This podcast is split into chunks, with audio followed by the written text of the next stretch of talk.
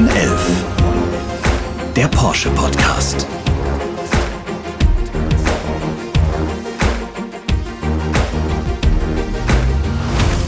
Menschlichkeit, Kompetenz, Spitzensportler, Wertschätzung, Gelingen, Innovation, Sterneküche, Stolz, Ziel. Das waren unsere neun Wörter in elf Sekunden. Ein kleiner Vorgeschmack auf das, was euch in der heutigen Folge erwartet. Und damit herzlich willkommen zum neun elf Porsche Podcast. Mein Name ist Sebastian Rudolph und wir haben unser Studio heute im Werk vier in Stuttgart-Zuffenhausen aufgebaut. Auf die Porsche-Skulptur mit den drei weißen Elfern, die in den Himmel ragen, können wir trotzdem schauen. Die habe ich als Miniatur mitgebracht. Mein heutiger Gast verwirklicht die Träume unserer Kunden. Albrecht Reimold, Porsche-Vorstand für Produktion und Logistik. Herzlich willkommen, Albrecht. Schön, dass du heute hier bist. Hallo Sebastian, danke für die Einladung. Albrecht, vor uns liegt ein Jahr mit einigen Produktanläufen. Panamera, Taycan, Macan zum Beispiel. Es wird also spannend und ereignisreich. Was hast du dir persönlich für dieses Jahr vierundzwanzig vorgenommen? Zum einen natürlich ganz persönlich, dass ich deutlich sportlich aktiver werde, weil natürlich die Voraussetzung für geistige Fitness, die man für solche Anläufe braucht, ist die physische Fitness. Und da habe ich mich einiges vorgenommen, dass ich das in meinen Tageskalender einbaue, was Sport angeht. Und geschäftlich ist so, dass man ganz klar, du hast es angesprochen, die Anläufe verwirklichen muss. Und da ist es ja wichtiger, die Vorbereitung. Dann muss man ins Gelingen verliebt sein, dass bei all den Herausforderungen auch alles klappt, die Schnittstellen auf uns vorbereitet sind in der Produktion und dass wir zum Schluss, wie du schon gesagt hast, die Träume unserer Kunden verwirklichen. Und wenn es dann mal angelaufen ist, dann ist eigentlich nur noch wie Zugfahren, dann fährt man und produziert jeden Tag die Träume und da ist der Porsche ganz gut unterwegs und die Herausforderungen, die man neben dem Anlauf hat, wie Transformation, diese ganzen Themen, die kommen ja alle dann noch und da können wir ja noch später auch drauf eingehen. Du sagst geistig fit sein, physisch nicht, also körperlich, dass man auch wieder mit ganzer Kraft mhm. loslegen kann und diese Produktanläufe so mit seinem Team gestaltet, dass ein Rad ins andere greift. Aber was braucht es dann an Führung oder was bedeutet Führung für dich in diesem Zusammenhang? Ich habe einen ganz konkreten Spruch. Führen heißt auch dienen. Das heißt, man muss erkennen, dass die Mitarbeiter irgendwo gerade auch Probleme haben, wo zum Beispiel Steine im Weg liegen. Und meine Aufgabe ist es, mein Ohr am Puls der Zeit zu haben, bei den Mitarbeitern viele Gespräche zu führen und dann natürlich auch diese Steine aus dem Weg räumen. Führen heißt ja nicht immer nur Ergebnisse abgreifen, sondern ich habe genauso einen Beitrag zu leisten. Und der ist mir immens wichtig, dass man das auch tut. Und dann ist man auch, hat Anerkennung von seinen Mitarbeitern. Die Mitarbeiter sind bereit, noch mehr Power reinzulegen, sodass wir gemeinsam dann in die richtige Richtung gehen. Und es sind zum einen natürlich die fachlichen Themen, wo ich auch natürlich mit meiner Ausbildung immer wieder auch einiges beisteuern kann. Wobei dazu sagen, kleiner Einschub, das eine ist die Hardware, da bin ich sehr gut drauf. Software lerne ich viel, auch von meinem Kollegen Sajjad, jetzt der zu uns neu dazugestoßen ist. Und wenn man diese fachlichen Themen auch drauf hat, zumindest die Beurteilungskompetenz, dann kann man auch unterstützen und auf der anderen Seite ist diese Unterstützung, ist natürlich auch Anerkennung wichtig, wenn es denn gut läuft, auch die Anerkennung wiederzugeben, ist ein menschliches Grundbedürfnis, dass man immer wieder auch Erfolge würdigt und was auch kommt, wenn es nicht so gut läuft, dann auch immer wieder in schwierigen Situationen Beistand zu leisten und sagen, ja, okay, kann ja mal vorkommen, aber gemeinsam schaffen wir es wieder auf den richtigen Kurs zu kommen, wenn man mal vom Kurs abgewichen ist, dass man dann auch wieder die nächste Kurve Full Power anfährt und wieder das Maximale holt. Das sind so die Kernaufgaben der Führung aus meiner Sicht, immer vorne mit dabei sein und auch wirklich die Mitarbeiter und Mitarbeiterinnen sehr wertschätzen, anerkennen und dann klappt es eigentlich meistens. Und der Kollege Sachat ist Sachat Khan, ja. Seit November Vorstand für K I T bei Porsche. Mhm. Und ein Projekt, wo ihr beide mit drin seid und noch viele, viele mehr, ist der vollelektrische Macan. Alle Augen richten sich auf die Weltpremiere in Singapur. Und äh, ich frage mich bei der Vorbereitung, die du angesprochen hast, die so wichtig ist, wie bewältigt die Produktion das so, dass am Ende die Kunden auch so zufrieden sind, wie es sein soll? Wichtig ist ja in der ganz frühen Phase, dass man die Konzeption dieses Fahrzeugs, was will Porsche mit dem Macan für Kunde erreichen? Weil letztendlich ist es ja so, wir sprechen ja von Träumen für unsere Kunde. Ergo müssen Träume erfüllt werden. Welche Erwartungshaltung hat der Kunde? Und die Produktion ist schon ganz früh mit dabei, in der ersten Phase mit der technischen Entwicklung beim Konzeptfahrzeug. Wie können wir auch die Technologie, die man anstrebt, auch verwirklichen? Sei es Batterie, also Energie, auf der anderen Seite aber auch das Design ist ja der Werkzeugbau von uns ganz früh eingebunden über die Machbarkeit. Und diese Themen sind die frühe Phase, dass man überhaupt dieses Konzept möglich macht. Und dann kommt die Vorbereitungszeit, die wir vorher kurz angesprochen haben, dass die Qualifizierung stimmt, dass der Mitarbeiteraufbau stimmt und dass die Problemlösungskompetenz vor allem stimmt, dass man, wenn das Zusammenspiel nicht so perfekt klappt in der Vorbereitungsphase, dass man dann weiß, an was das es liegt, dass man Maßnahmen drauf gibt. Und das ist eins der wesentlichen Grundvoraussetzungen Voraussetzungen eines Produktioners, dass man Problemlösekompetenz hat, weil wenn man sieht, wie viele Beteiligte, wir haben die technische Entwicklung, wir haben die Beschaffung, wir haben die Qualitätssicherung, wir haben unsere ganzen Zulieferanten, über achtzig Prozent kommen von Zulieferanten und dann gibt es natürlich immer so ganz kleine Abweichungen und die sind im Zusammenspiel zueinander zu bringen und dann kann man auch so einen Anlauf fahren und früher ist vielleicht ein Anlauf alle zwei Jahre gemacht worden, heute machen wir ja vier. Im Jahr zwanzig vierundzwanzig. Das heißt, wir haben uns massiv in der Richtung gesteigert. Umso wichtiger, dass man ins Gelingen verliebt mhm. ist, wie du vorhin schon gesagt hast, und diese Flexibilität beibehält. Geschwindigkeit natürlich, Präzision, Kompetenz. Und dann kommt noch ein weiterer Punkt. Der Hochlauf der Elektromobilität vollzieht sich nicht in allen Märkten dieser Welt gleich schnell. Und da gibt es unterschiedliche Anforderungen. Wie stellt ihr euch in der Produktion und Logistik darauf ein? Wir bei Porsche haben ja grundsätzlich entschieden, dass wir eigentlich durchaus in der Lage sind, die verschiedenen Antriebskonzepte, sei es der Verbrenner, sei es der P H E V, sei es aber auch der rein elektrische Typ, dass wir den auf einer Linie bauen können. Und so haben wir auch unsere Anlagen konzipiert. Beim Taycan haben wir aufgrund von Kapazitätsthemen entschieden, dass es eine separate Linie wird, aber auch beim neun elfer haben wir durch die Sommerumbaumaßnahmen ja bewiesen, dass wir dann Nachfolgeprodukte durchaus elektrisch bauen können. Und jetzt in Leipzig bei Macan ist es auch so, dass er integriert worden ist. Und wir haben uns da in der Flexibilität, gerade was das Thema Batterieeinbau und Antriebskomponenteneinbau angeht, können wir beides. Und so sind wir voll flexibel und wir bauen ja auch den jetzigen Macan noch einige Monate weiter, um dann die Märkte, die noch nicht so weit sind, was die Infrastruktur angeht, für Elektromobilität, Elektrofahrzeuge dann durchaus zu bedienen. Und auf der anderen Seite haben wir ja auch noch den Panamera in Leipzig. Wir haben nicht nur den Macan, sondern auch den Panamera. Und von daher muss dieses Werk ja voll kompetent sein, was all die Anforderungen angeht. Und nun muss ich sagen, Leipzig auch als Fabrik des Jahres zwanzig dreiundzwanzig, muss ich jetzt mal hier einflechten, man muss ja auch hier anerkennen, ist da perfekt darauf vorbereitet, diesen Anlauf zu meistern. Und dann klappt's. Bevor wir weitersprechen über Produktion, Produkte und die Menschen dahinter, hören wir uns ein paar Fakten über dich und deinen Werdegang an. neunzehnhunderteinundsechzig wird Albrecht Reimold im baden-württembergischen Öhringen geboren. Nach abgeschlossener Ausbildung zum Werkzeugmacher studiert er Produktionstechnik an der Fachhochschule Heilbronn. neunzehnhundertsiebenundachtzig steigt der Diplom-Ingenieur als Trainee bei der Audi A G ein, durchläuft im Laufe der Jahre verschiedene Führungspositionen innerhalb des Volkswagen-Konzerns und wird zweitausendneun Werkleiter bei Audi in Neckarsulm. zweitausendzwölf wechselt Albrecht Reimold als Vorstandsvorsitzender und Vorstand Technik zu Volkswagen Slowakia in Bratislava. Seit Februar zweitausendsechzehn ist er Vorstand für Produktion und Logistik bei Porsche und hat seither zahlreiche Werkserweiterungen und Produktionsanläufe verantwortet. Albrecht Reimold ist Preisträger des Ferdinand-Porsche-Preises der T U Wien für seine Leistungen im Bereich Leichtbau. Zudem hat er den Preis für Menschlichkeit von der Universität Köln verliehen bekommen für seinen Einsatz in großen Industrieunternehmen.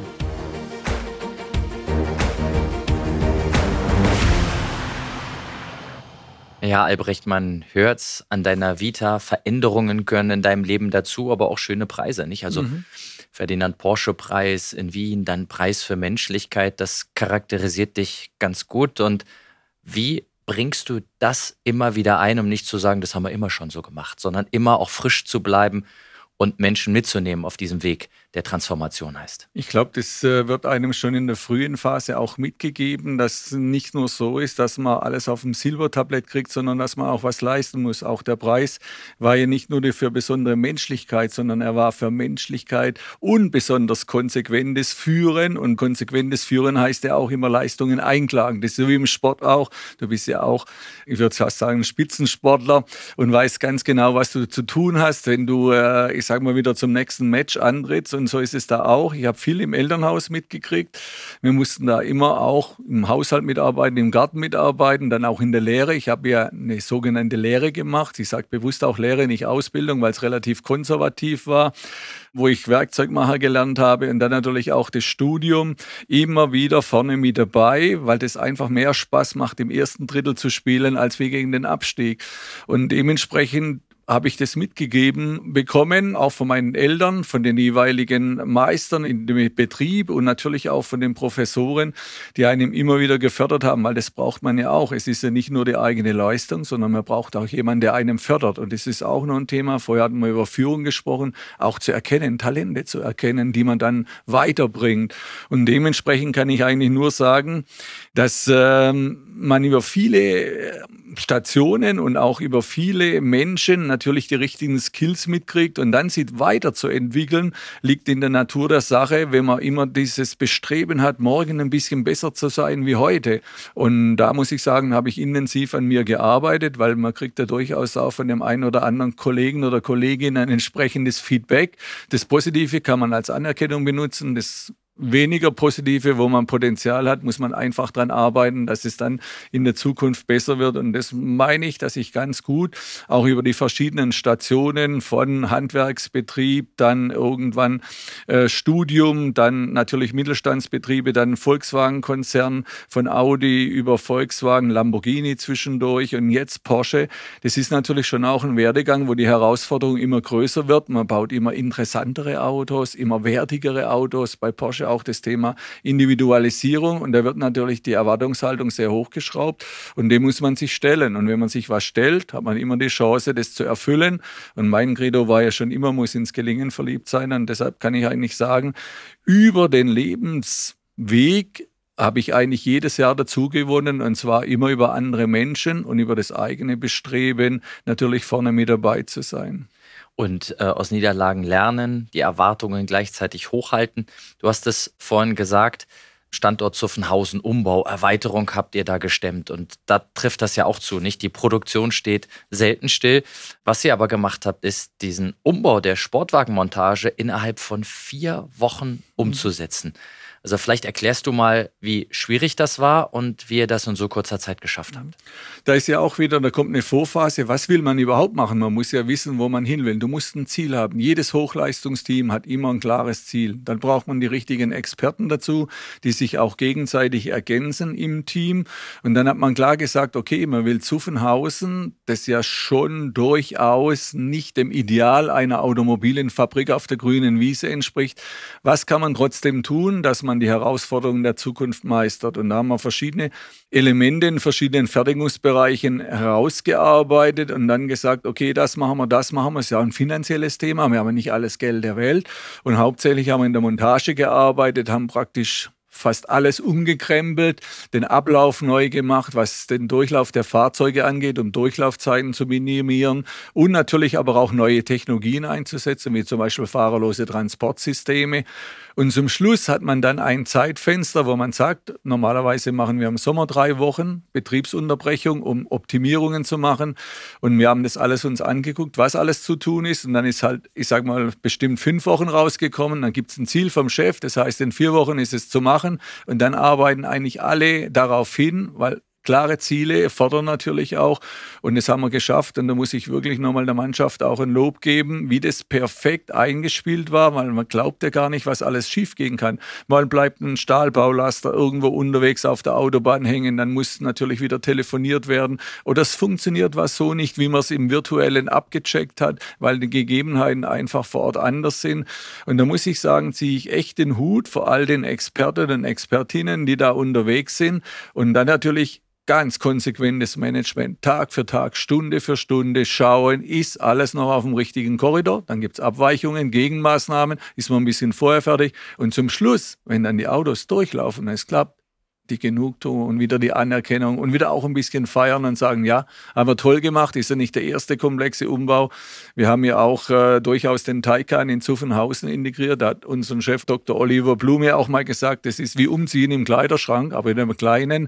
Und das haben wir auch von zwanzig sechzehn bis zwanzig neunzehn geschafft. Und das ist einfach, dann hinterher kann man auch ein bisschen stolz sein. Absolut. Kluge Ideen sind wichtig, die Menschen dahinter, ohne die es überhaupt nicht geht und die Wertschätzung gehört dazu und natürlich auch der Stolz. Im weltweiten Wettbewerb ist das Tempo hoch. Das klingt in deinen Zeilen mit.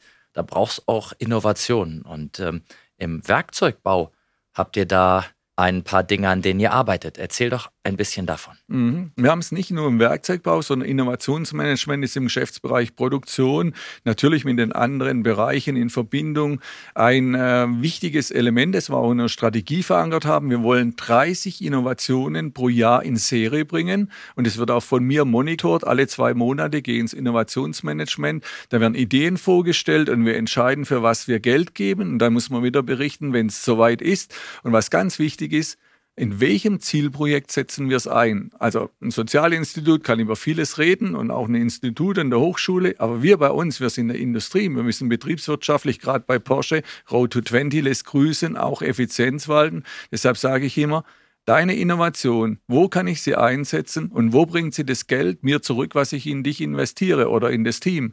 Und das hat sich bewährt und da muss man ehrlich sagen, sind wir auch gerade im Werkzeugbau super unterwegs und machen da zum Beispiel sogenannte No-Touch-Werkzeuge, dass wir so perfekt fräsen, dass man eigentlich gar nicht mehr diese Handarbeit machen muss und um die letzten Dinge rauszutuschieren. Das ist zum Beispiel ein Projekt, wo wir dann durchaus, ich sage mal, fünfzehn, zwanzig Prozent an Aufwendungen sparen und auf der anderen Seite machen wir dort auch sehr viel virtuell, um Methoden zu checken, dass zum Beispiel so ein Seitenteil vom neun elf oder das über dreihundert Millimeter Ziehtiefe hat, dann ohne Risse und ohne, ich sag mal, Einzugsstellen zu ziehen. Und das macht mich immer besonders stolz, weil ich natürlich auch die Fachkompetenz habe, da mitzureden. Aber auf der anderen Seite, was erstaunt, was die Leute immer für neue Ideen haben, dass es doch immer noch mal ein bisschen besser geht, wie wir es früher gemacht haben. Wir waren noch mehr handwerklich unterwegs. Handwerkskunst ist auch eine große Kunst. Heute paart man handwerkliche Kunst mit virtueller Technik und macht daraus nochmal einen wirklich signifikanten Sprung. Und es fasziniert mich immer wieder, dass man diese ganzen Skills miteinander kombinieren kann. Und heute kommt jetzt dann in der Zukunft auch noch K I dazu. Das ist das, was uns dann nochmal mindestens ein, zwei Stufen höher katapultiert. Handwerkskunst hast du angesprochen, gehört tief verwurzelt in unsere Firmengeschichte. Jetzt hast du die innovativen Ansätze auch noch beschrieben, virtuelle Technik.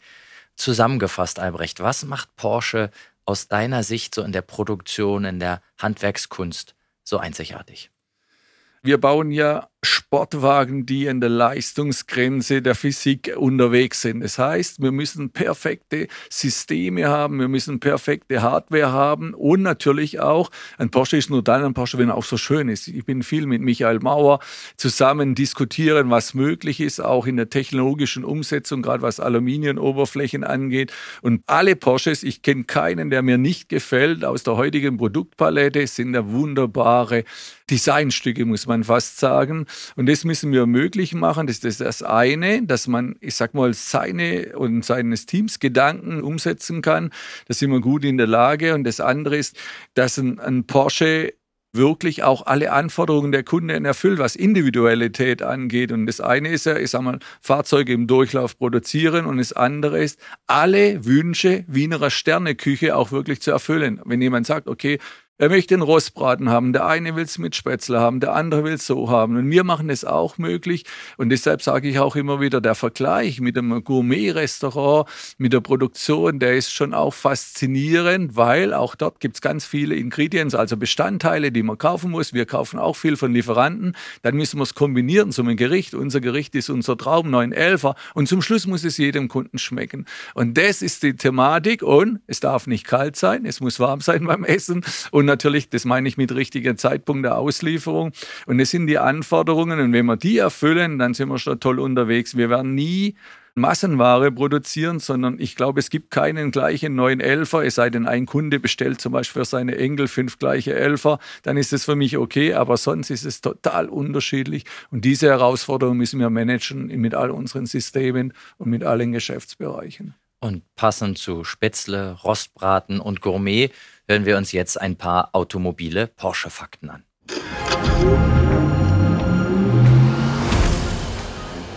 Der Bau von hochindividualisierten Fahrzeugen besitzt bei Porsche eine lange Tradition. So werden nicht nur zahlreiche Varianten einzelner Baureihen gefertigt. Allein vom Porsche neun elf gibt es aktuell siebenundzwanzig Modelle und Derivate. Auch die Zahl der Ausstattungsvarianten und Individualisierungsmöglichkeiten hat stark zugenommen. Die Porsche Exclusive Manufaktur am Stammsitz in Stuttgart-Zuffenhausen lässt diese ganz persönlichen Träume Wirklichkeit werden.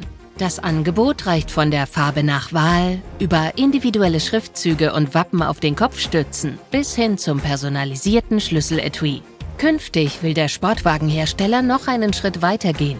Mitarbeiterinnen und Mitarbeiter aus Beschaffung, Qualität und Baureihe arbeiten an noch mehr Möglichkeiten für den individuellen Porsche nach Wunsch.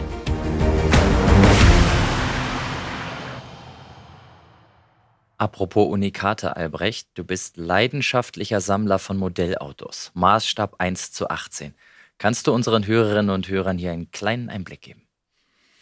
Kann ich schon, aber ich muss erst eine Korrektur machen, weil wenn ich eins zu achtzehn sammeln würde, würde meine Frau mich, glaubt, von zu Hause verbannen. Ich bin bei eins zu dreiundvierzig, weil die kleiner sind. Und da ist die Anforderung an die technologische, ich sag mal, Herausforderung noch größer, weil man dann noch präziser einen Scheibenwischer darstellen muss. Und mich fasziniert ganz einfach diese Fähigkeit, ein großes eins zu eins Modell in eins zu dreiundvierzig übertragen, ist ja nicht nur einfach Daten runterspielen, man muss auch im Kleinen die Proportionen zueinander matchen. Und da gibt es auch Fachleute bei Porsche, die das sehr gut können. Porsche-Modelle sind immer besonders und sind auch sehr detailliert. Und ich habe eigentlich in meinen ganzen beruflichen Werdegang immer zu meinen jeweiligen Brands oder Marken, wo ich gearbeitet habe, auch die entsprechenden Fahrzeuge in eins zu dreiundvierzig gesammelt und manche sogar selber gebaut als Werkzeugmacher. Es gab mal bei einer Firma noch kein Modell dazu, dann habe ich ein anderes umgebaut, lackiert. Das kann man, wenn man ein bisschen Fähigkeiten hat, natürlich auch machen. Aber auf der anderen Seite, heute kaufe ich nur noch, weil ich keine Zeit mehr habe, aber auch hier schon die Räume, wo man sich hinstellen kann, weil nur dann hat es ja Sinn, man soll sie nicht im äh, Karton drin lassen, die, die gehen langsam zur Neige und ich muss jetzt überlegen, wie ich in der Zukunft, wenn ich noch einige Jahre tätig bin, all die ganzen Anläufe, die wir machen, dann natürlich die Autos auch reinstelle. Aber Faszination ist wirklich, die Autos im Detail anzuschauen, wie perfekt, dass man so große Modelle dann auch in kleine Modelle übertragen kann. Und wer das mal bildlich vor sich haben möchte, der besorgt sich einen Termin bei Albrecht Reimold, kommt in seinem Büro vorbei und da gibt es eine schöne Wand an Modellautos dieser Größe. Wobei ich natürlich sehr wohl weiß, dass heute mit der Porsche-Arbeitswelt keiner mehr seinen individuellen Arbeitsplatz hat und dementsprechend auch immer flexibel in modernen Büros unterwegs sein sollte. Da ist eigentlich kein Platz mehr für sowas. Da ich aber als Produktionschef immer noch mit in der Produktion sitze und keiner in mein Büro will, das glaube ich schon vierzig Jahre alt ist und noch nie umgebaut wurde, deshalb lassen sie es noch zu, dass ich auch meine Modelle hinstellen darf. Und dann ist natürlich schön, so ein individuelles Büro zu haben. Und so eine wärmende Feuerstelle in der automobilen Produktion. Albrecht, unser Chefdesigner Michael Mauer, hast du vorhin auch erwähnt, mhm. der hat hier im neun elf Podcast mal erzählt, wie er mit seinen Teams vorgeht. Er wirft den Blick weit in die Zukunft, um dafür auch wieder eine eigene Designsprache für die Gegenwart weiterzuentwickeln. Wie plant ihr denn so die Porsche-Fabrik der Zukunft?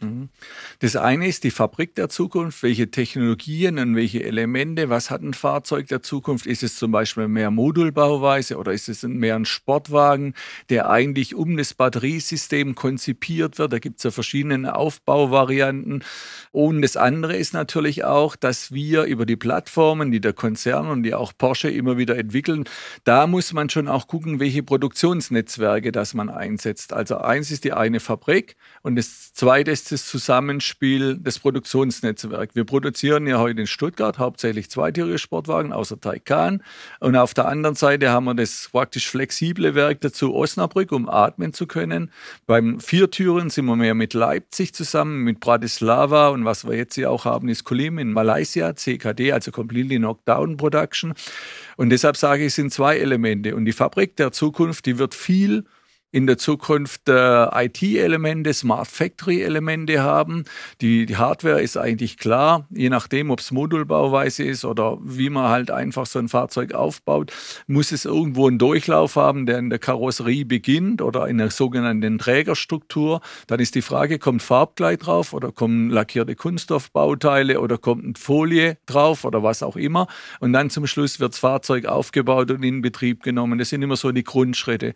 Und die muss man hin miteinander sortieren und das alles muss gesteuert werden, gerade hochindividualisierte Fahrzeuge. Deshalb reden wir heute immer von der Smart Factory, wo diese ganzen Daten, die aus dem Kundenauftragssystem von äh, Heinz Alexi, ist ein Mitarbeiter von mir, der das gemeinsam mit dem Vertrieb zusammen stemmt. Unser baubares Produktionsprogramm, das wird übertragen, die Lieferanten kriegen ihre Daten dazu und dann liefern die und wir müssen zusammenschrauben und dann auch in Betrieb nehmen und dann wieder ausliefern. Das ist ja auch so ein schöner End-to-End-Prozess vom Auftrag, eingegeben beim Händler, bis wieder das Fahrzeug dort ankommt und dann am Kunde auch übergeben werden kann. Und das wird in der Zukunft noch weiter mit I T beaufschlagt werden, um einfach effizienter zu werden, um die Durchlaufzeiten zu realisieren, um noch mehr Individualität auch dann zu bringen. Und was natürlich für uns noch wichtig ist, bei uns steht immer der Mensch noch im Mittelpunkt. Ich habe ja vorher gesagt, handwerkliche Kunst natürlich auch. Da geht es auch um Ergonomie, da geht es um Skills, gerade wie in der Sattlerei. Das sind Themen, die wir auch in der Zukunft bringen wollen, weil der Innenraum natürlich auch immer noch mehr Bedeutung gewinnt. Man sieht es ja auch in bestimmten Märkten, wie zum Beispiel China, auch individualisiert. Und deshalb alle die Elemente, I T, handwerkliche Fähigkeiten, Mensch im Mittelpunkt, Ergonomie und dann natürlich auch Steuerung. Das ist wichtig für die Fabrik der Zukunft. Und was noch wichtiger ist für uns, ein Produktionsnetzwerk zu haben, das auch, ich sage mal, die Lieferzeiten, die Delivery Times für unsere Kunden reduziert. Auf der einen Seite wartet man natürlich gerne auf einen Traum, auf der anderen Seite ist es durchaus wichtig, dass, wenn zum Beispiel dann so ein schöner Traum zum Geburtstag geplant ist, dass auch ein Geburtstag da ist. Alles andere wäre ja dann ein Defizit. Deshalb ist auch das Produktionsnetzwerk so wichtig und das konzipieren wir auch mit unseren Werken und wir überlegen natürlich auch immer wieder, wo muss man vielleicht auch weltweit dem Kunden mal folgen. Aber das sind immer Themen, die man in der Schublade hat, wo man sich vorbereitet hat, auch Gesetze kommen mit Steuern und so weiter. Deshalb hat man ja auch so eine Produktion in Kulim in Malaysia entschieden, da wo wir sehr erfolgreich jetzt unterwegs sind in den ganzen ASEAN-Märkten. Und bei all den Prozessen, die du beschreibst, braucht man eins, Wissen und natürlich die Leidenschaft dahinter. Wie sorgt ihr in der Produktion dafür, dass praktisch das Wissen, was erfahrene Kollegen haben und Kolleginnen, auch an Jüngere weitergegeben wird und umgekehrt auch die erfahreneren Kolleginnen und Kollegen von den Jüngeren profitieren können? Also ich kann Sie jetzt auch selber meiner eigenen Person sagen, bin jetzt schon ein bisschen was äh, über sechzig und habe mehr als fünfunddreißig Jahre Erfahrung.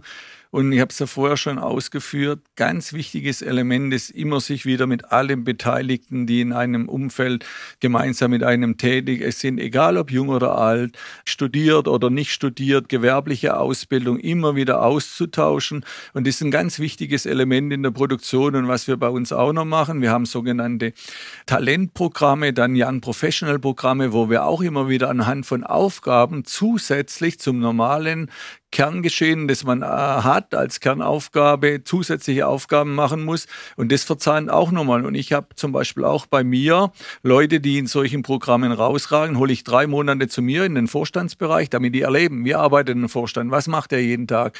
Und das kommt super gut an. Und da ist mein Alter natürlich jetzt wieder die Erfahrung, wo ich den Jugendlichen Dinge mitgebe, aber die auch, und das ist das Faszinierende, mich jeden Tag anleiten können bei dem ganzen Thema, zum Beispiel jetzt auch I T-Technologien, was kann man alles mit anderen Themen, äh, ChatGPT alles erreichen, wo man noch effizienter sein kann.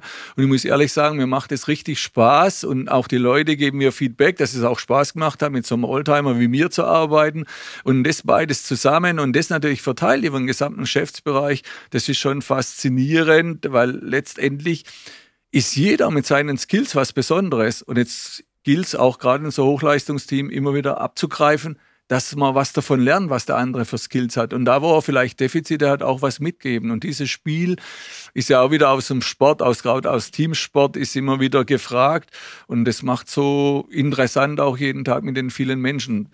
Aber du musst dich dazu bekennen, auch in den Dialog zu treten. Du hast gesagt, du bist als Oldtimer seit Jahrzehnten im Automobilgeschäft tätig, ja auch in der Produktion. Wenn du zurückschaust und jetzt äh, gegenwärtig in den Spiegel, was hat sich hier am meisten verändert?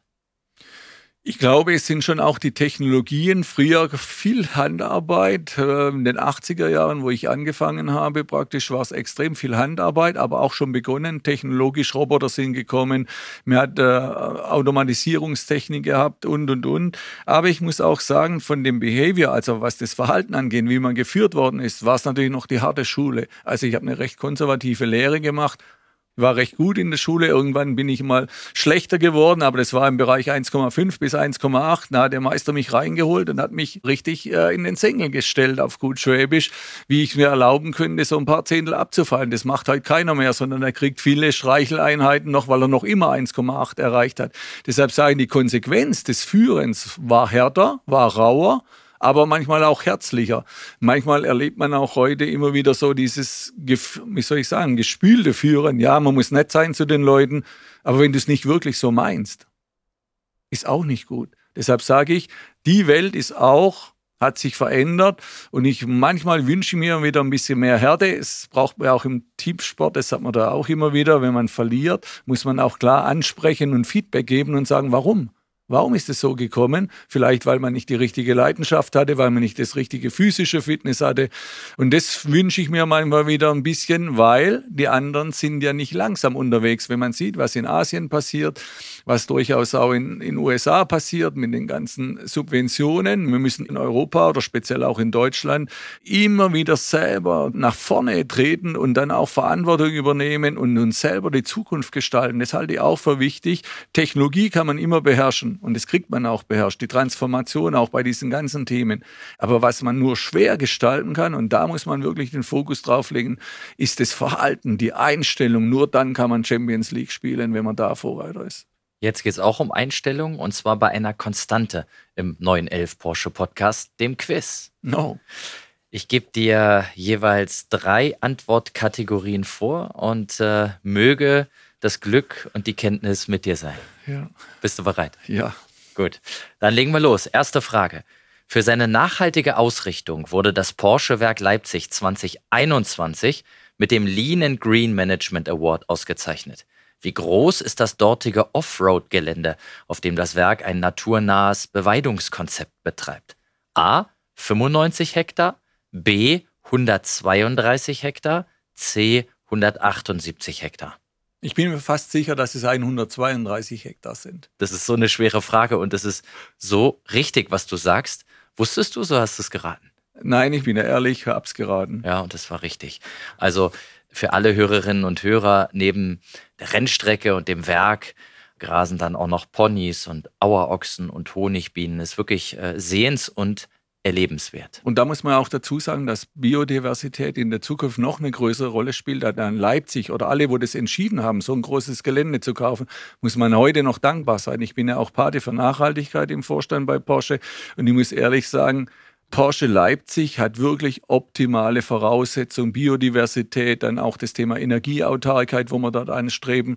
Das ist schon eine äh, coole Location und das haben viele vor mir entschieden, wo ich sagen muss, gut und weitsichtig vorgeplant. Absolut. Kommen wir zur zweiten Frage. Jetzt geht es um den Macan. Der Begriff kommt aus dem Indonesischen. Und was heißt der übersetzt? A. Tiger, B. Löwe, C. Gepard. Tiger. Das weißt du natürlich. Das war vergleichsweise einfach, aber trotzdem muss man die Begriffe immer drauf haben. Ja. Dritte Frage. Also es steht schon zwei zu null. Jetzt mhm. wird es schwierig, das noch umzudrehen. Aber gucken wir, ob du äh, einen vollen Lauf hast. Ende dreiundzwanzig hat der neue Panamera seine Weltpremiere gefeiert. Weißt du, wie schnell die Turbo-E-Hybrid-Variante von null auf hundert beschleunigt? A. zwei Komma sieben Sekunden, B. drei Komma zwei Sekunden, C. drei Komma sieben Sekunden. drei Komma zwei. ach, das ist richtig. Sensationell. Und das bei der Masse dieses Fahrzeugs ist schon eine enorme Kraft, die da ist. Ich weiß natürlich, dass der Taycan mit zwei Komma sieben, mein Sport, Turbo natürlich super ist und äh, so ein Fahrzeug wie der Panamera mit Hybrid äh, drei Komma zwei und drei Komma neun wäre zu langsam für Porsche. Ja, man kann es ja sauber analysieren, Problemlösungskompetenz. Sensationell, also herzlichen Glückwunsch. Das Danke. Neue Jahr beginnt gut für Albrecht ja. Reimold auf jeden Fall. Was ist Fall. Der Preis, was ich jetzt bekommen habe? Äh, du bekommst einen Handschlag von mir ja, und Wertschätzung. Alle Hörerinnen und Hörer können jetzt tatsächlich etwas gewinnen und vielleicht sich auch selbst in Handarbeit einen Porsche zusammenbauen.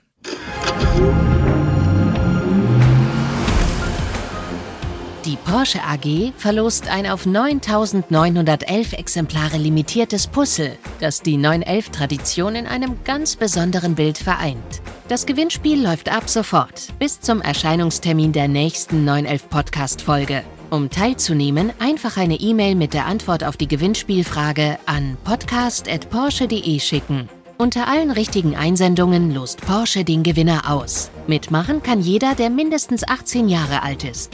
Im Porsche Newsroom unter newsroom.porsche.de slash podcasts sind die ausführlichen Teilnahmebedingungen zu finden. Viel Erfolg!